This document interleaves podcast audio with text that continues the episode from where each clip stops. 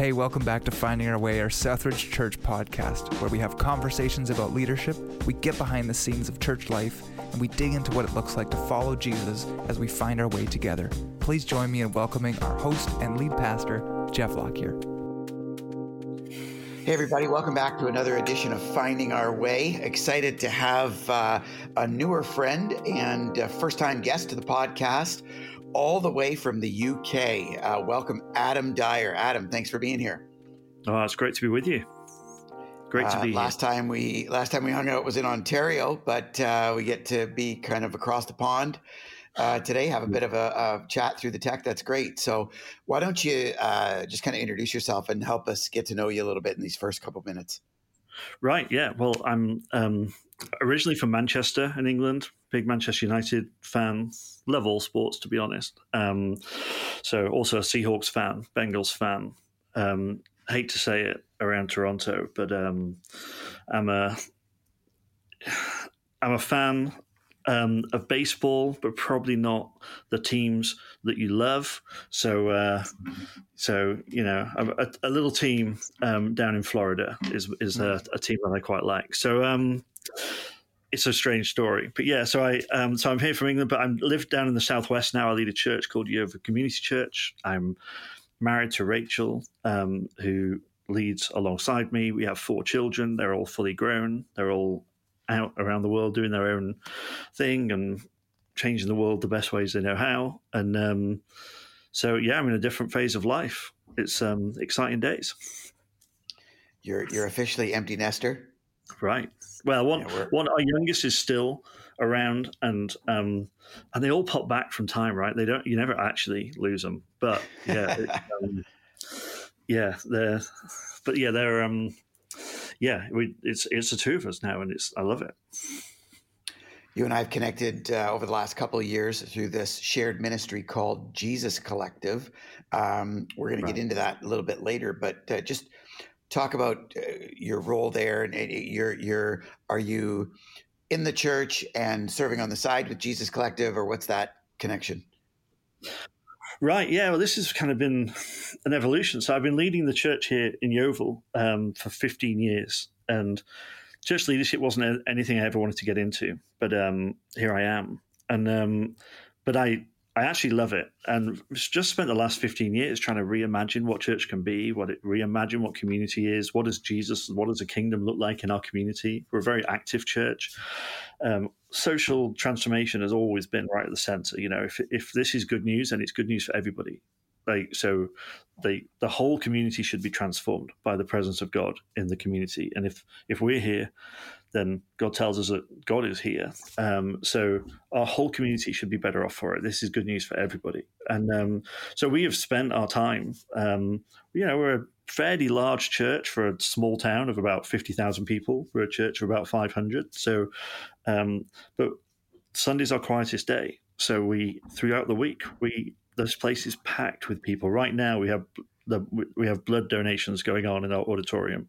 Um, so hundreds and hundreds of people um, probably um, coming through today to give blood. Um, we have parent and toddlers going on. We have a drop in for the homeless going on. We have a drop in for um, refugees going on. We have um, so we have a whole bunch of stuff. We, we do family support. We run a program with the um, government supporting around 200 families at a time who are in crisis, and we support them for a year and we help them um, find paths of restoration. Um, so yeah, there's families, there's refugees, there's homeless. Like we we do all this work, lots of youth work, lots of families work, um, support of the elderly, mental health programs, um, counselling programs, food bank, job club, um, all sorts of support. So this is this is what our building looks like, and we have a coffee shop, and so the place is just packed. You can't get a parking space for quite a distance. You, everyone's kind of gathers around and comes in with a vaccination centre, and um, from time to time, and that was obviously when the pandemics were on. We were vaccination centre most days of the week. Um,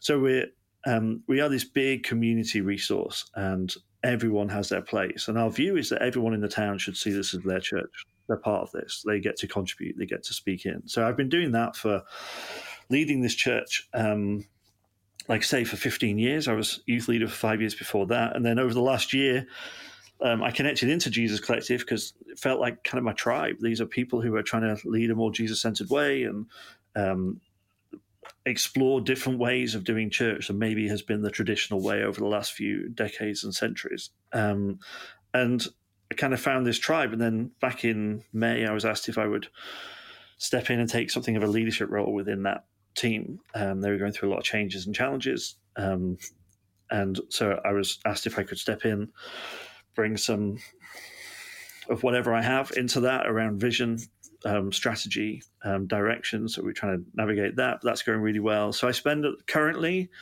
the plan is like a day a week doing Jesus Collective stuff, four days a week doing Yeovil stuff. But the Yeovil stuff's running pretty smooth. It doesn't take a whole lot of time. I've, having been the engine driving stuff for a number of years, I'm kind of I see myself much more as the rudder now.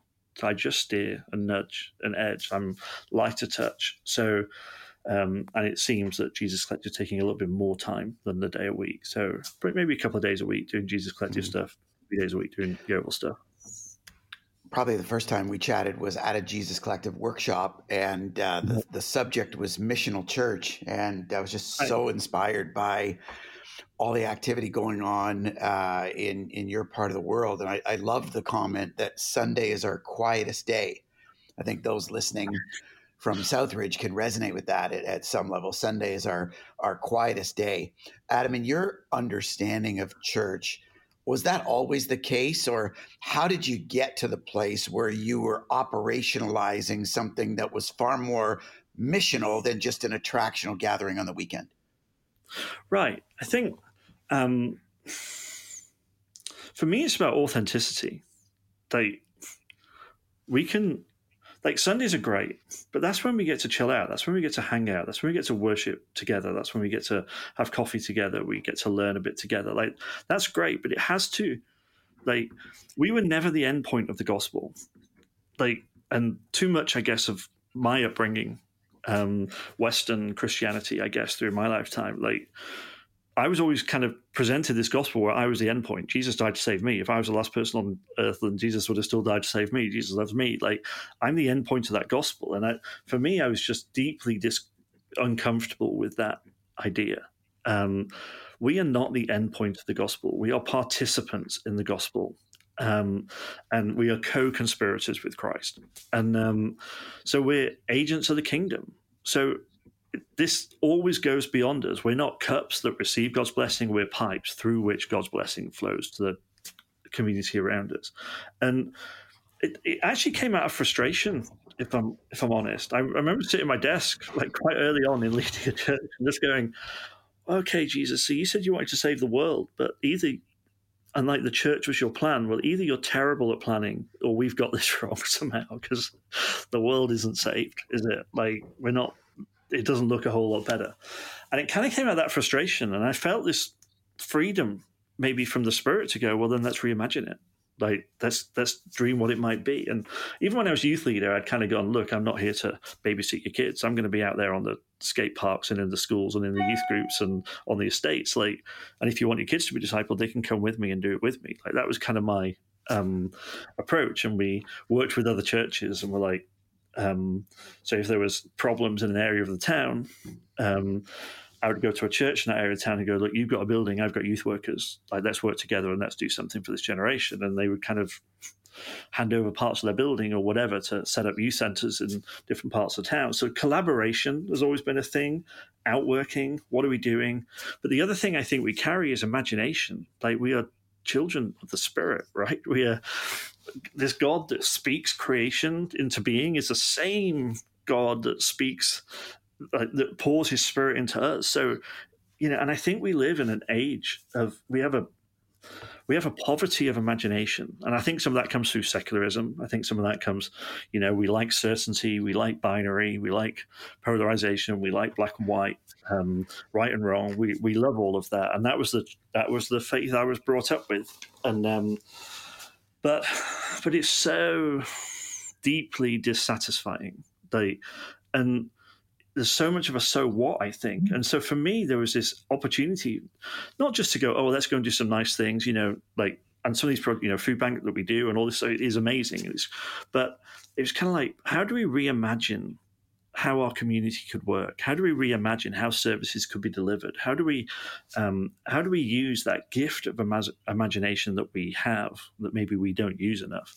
Um, some of the freedom that we have to reimagine the, our community around us, and and so it was very much that spirit. Like this, we are not the end point. We are.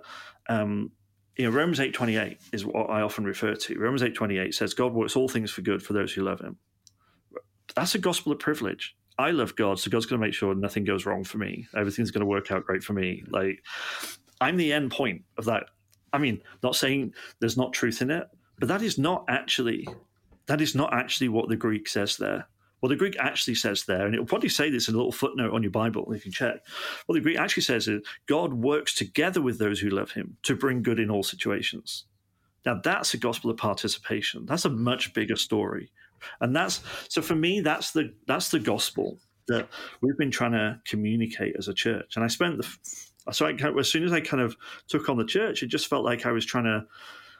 A lot of my role was to change the narrative from this gospel of privilege to this gospel of participation, from this um, gospel where we're the endpoint to this gospel where we are the conduit, we are the partners, we're the co conspirators with Christ, and we get to reimagine our whole community and how it works. We get to love the everybody and the anybody.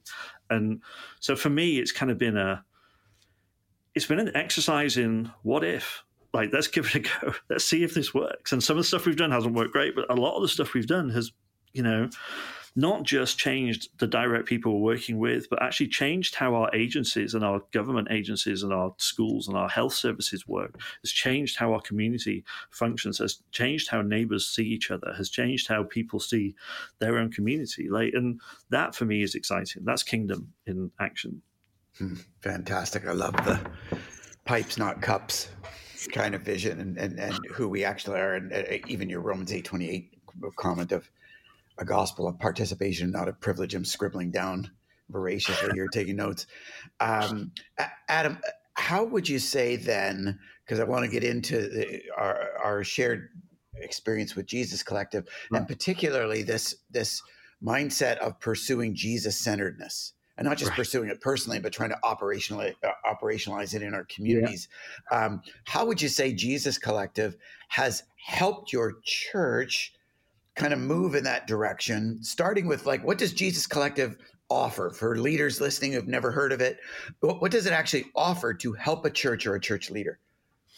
Right. Okay. So, I mean, I I found Jesus Collective, you know, leading church the way that I've done, and we can go into some of the other theological ways I would perceive that. This I always try. I always wanted this to be a very inclusive space. Everybody's in was kind of a starting point for me. We don't exclude people. We don't draw lines that hold people on the outside. Like everyone's in, but we encourage everyone to gravitate towards Jesus. And when I discovered Jesus Collective, I was like, here's some people who are talking the same language. They might be at different points on the journey, wrestling with different questions. But how do we how do we do church in a different way that is this um, broadly inclusive way, but also encouraging people to gravitate towards Jesus. And so Jesus Collective is a, um, a community of church church leaders and churches who are trying to navigate that. Like I say, in all different points, who are, who are asking some questions around how could we how can we lead differently how can we structure ourselves differently? I'm frustrated, maybe even by the binary nature of some of the arguments that are going on in the church. Surely we can hold a tension in the middle and learn to disagree well and love each other well in the midst of it. Um, I don't like some of the polarization that's going on. You know, it strikes me that a polarized church has nothing prophetic to say to a polarized society. Like, mm. The world's better at polarization than us, but we're doing our best to match it. Like, like, like, we have nothing to teach them. But if we can figure out how to hold space in the middle, how to live that tension well, how to how to love each other despite our differences, that's something prophetically profound for our world to learn from. So I, I think there's there's something exciting about that for me. And Jesus Collective is this space where where churches and church leaders are, are trying to work this stuff out. We provide resources um, you know, blogs and podcasts and videos and resources are going to stimulate conversation. We provide hubs where people can connect and just be in a space with other leaders, other people who are on the same journey, and just go, "How are you coping? How's it going? What pitfalls you're you hitting? What struggles you're you hitting? What things have you done that have innovated that have blown your mind, or have done something new? And how can we learn from each other? Like those spaces are so valuable just to share vulnerable space with each other, and then we kind of do learning like collaborative learning um, with each other. So we we kind of go on groups and we might pick a subject and you know maybe with a group of 12 other people and we go on a whole learning course maybe six weeks eight weeks whatever together to try and explore something together and ask questions and see how we can learn together. So there's that. That's what jesus collective is and does. And for me it was it was beautiful. It was beautiful to see. It was beautiful to find like oh here's some people who are who are asking the same questions who are trying to figure out the same um issues, struggles, like with the same heart. Um, but it's first and foremost, how do I become a more Jesus centered leader? Like, if I'm, I'm not gonna, you know, if you want to, as a, as a leader, like here's lesson 101 as a leader. If you want to lead a church that prays, pray. If you want to lead a church that worships, worship. If you want to lead a church that impacts the community, go and hang out with your neighbors. Like it starts with you as a leader. Like you, this isn't theory. Like this is practice right? This is this is how we lead. And so if you want to if you want to lead a jesus-centered church well become a jesus-centered follower. Like before you become a jesus-centered leader. Like this is um like this is how we lead. Like it, we lead from who we are. This is why god has put you if god has put you in a position of leadership he's put you there because of who you are not necessarily because of what courses you've been on or what qualifications you've achieved, but because of who he has created you to be, has something to give, something to bring, something to inspire people around you. So lead from who you are. And and so yeah, if you want to lead a church that prays, well then pray like that's this is it's not difficult yeah the, uh, the, the the very core of this movement for people both inside southridge and others other leaders listening the very core of this movement is this mindset that really is is a theological framework Right. It's a, a, hermeneutic. It's a way of understanding the Bible and and the yeah. front to back story of God in the Bible that right. centers on the person of Jesus. We, we yeah. call it the difference between a centered set approach and a bounded set approach. Adam, in your life, and when you talk about just as a as a person, as a follower of Jesus, never mind a leader, h- how did that most grip you? How does that mentality uh, affect you the most significantly to make the shift from bounded set to centered set and to put Jesus at the center? Well, I mean, impacted me in a whole number of ways. Like, I mean, I, um, wow, I mean, how long have we got? I, so it's, you know, some of my personal story, I, I kind of was fast tracked some of this. I mean, I grew up in a evangelical, conservative evangelical church. My dad was the pastor. Like, this was my world. This was my theology. Like, this was everything. It was my family, my church, my world. It was, it was like the whole thing. And I knew in that context, you know, I remember being 11, 12, 13 years old and being able to prophesy over people or having a real sense of discernment about what was going on with people. I, I, I knew I, I knew the spirit was alive and active in me. That was, that was something I experienced. Um, but this church was everything to me. And then I, I got to like my late teens and turned out my dad been having an affair pretty much the whole time. That came crashing down. He was thrown out of the church, but we were all thrown out of the church. Mm. My friends were banned from speaking to me. Like the church was not allowed to have any contact. We were delivered legal papers. We're not allowed to set foot on the premises. It was like it wasn't a great um, period of my life. And for me, I found myself in a situation where I totally lost faith in Christians and in church, but my faith in Jesus was never shaken. Suddenly, I was on the outside of those boundaries, having spent my whole life on the inside of those boundaries. Now I was on the outside of those boundaries through no action of my own, but mm. just through familial con- connection. Yeah, connection. And like, but I knew Jesus, like, and I knew the Spirit within me.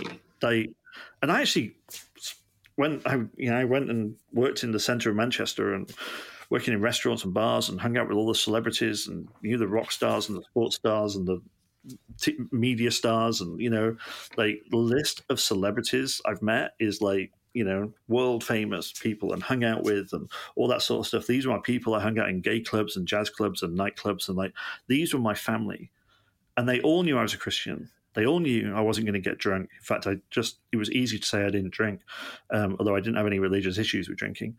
They knew I wasn't going to go sleeping around. They knew I wasn't going to do drugs, and they all accepted me.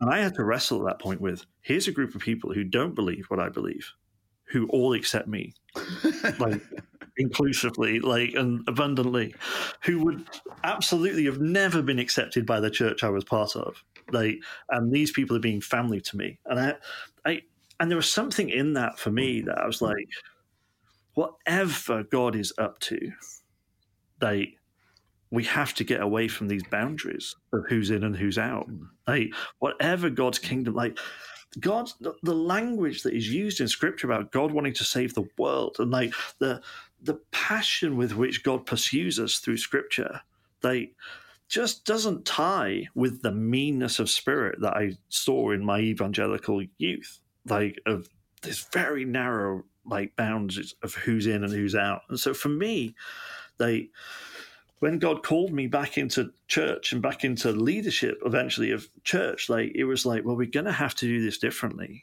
And it felt like the spirit was delighted by that. It was like, yeah, come on, let's go and do this. So for me, in that sense, there was a, um, this can't be right. Like we have to go and reimagine it. And then I guess the next phase for me, I, seven, eight years ago, I went on sabbatical and I was exploring the whole same-sex marriage thing. Like, I was exploring it different ways. I, you know, I amazing, you know, internationally renowned leader mentoring me through my um, sabbatical, uh, the pioneer of um, inclusive, affirming church in the UK, like walking with me through it as well. I went to see um, the, one of the pioneering churches in the US around this whole one of the first churches to be really, you know, strongly, overtly affirming and inclusive, and for that community and and I went there for a week and I was just like, I don't want to talk theology. I've read the books. Like, I want to hear stories. I want to meet people. I want to, I want to see what's going on. And, and it was a really profoundly moving, emotional experience for me. But what was fascinating was I came out of that whole sabbatical and that whole experience dissatisfied. I'd gone in going, so do I do I go to an affirming stance or do I go to an orthodox stance? And I came out entirely dis- dissatisfied with the question because it was binary, because it was polarized. I was going, yeah.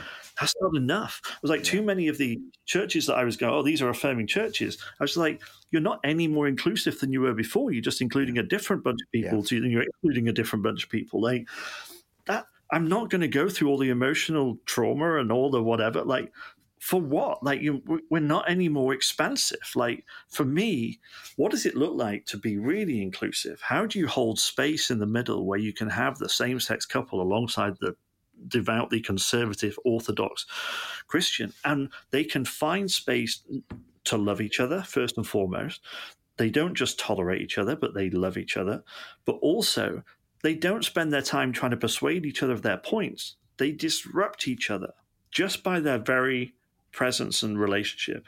And they discover aspects of Jesus that are not possible to l- learn within their own circle. You know, everyone has something to teach us about who Jesus is. And if we just spend time with the people who are like us, um, then um, then no one is gonna. Then we're not going to learn anything. There are aspects of Jesus that I can only learn through you or through so and how so how do we create space? How do we extend the tent in both directions? How do we hold a broader um, tension? How what does real inclusivity look like in this in this sense? And that for me has been the pursuit and the passion of the last eight years. How do we how do we do this so profoundly differently that we learn to hold the tension in the middle and and make space? Because i'm just as dissatisfied when the church rejects an um, lgbtq um, person I'm just as dissatisfied when an affirming church tells an Orthodox Christian that they're bigoted or unkind or hateful or mm-hmm. or transphobic or whatever it might be. And I'm like, that's it's not okay for us to treat each other like that. How do we hold the space so that we actually get to see each other? How do we how do we eliminate that dehumanization? And for me, the whole point of Jesus centeredness is about relationship, relationship with God and relationship with each other. And when you draw a line, I disempower. If I draw a line that puts you one side of the line, I disempower your story. Hmm. You might have traveled a hundred miles towards Jesus, but I've just drawn a line that says it's not good enough and I'm not interested in the 100 miles. You're either good enough or you're not. I might have a bunch of people who are actually staying as far away from Jesus as they can whilst just marginally staying within the lines. But I'm telling them that they're great and everything's good. Like my line disempowers the story. My line disempowers who you are. It, it dehumanizes you in itself. Whereas what relationship does is we navigate towards Jesus together. We all get to ask each other, Are you more in love with Jesus this year than you were a year ago? Are you more like Jesus? Are you closer to Jesus than you were a year ago? Are you is your direction of travel towards or away? And there's where we make our discipleship challenges. Is this a choice that moves you away from Jesus or a choice that moves you towards Jesus? And how do we help you navigate towards Jesus? So it's about relationship.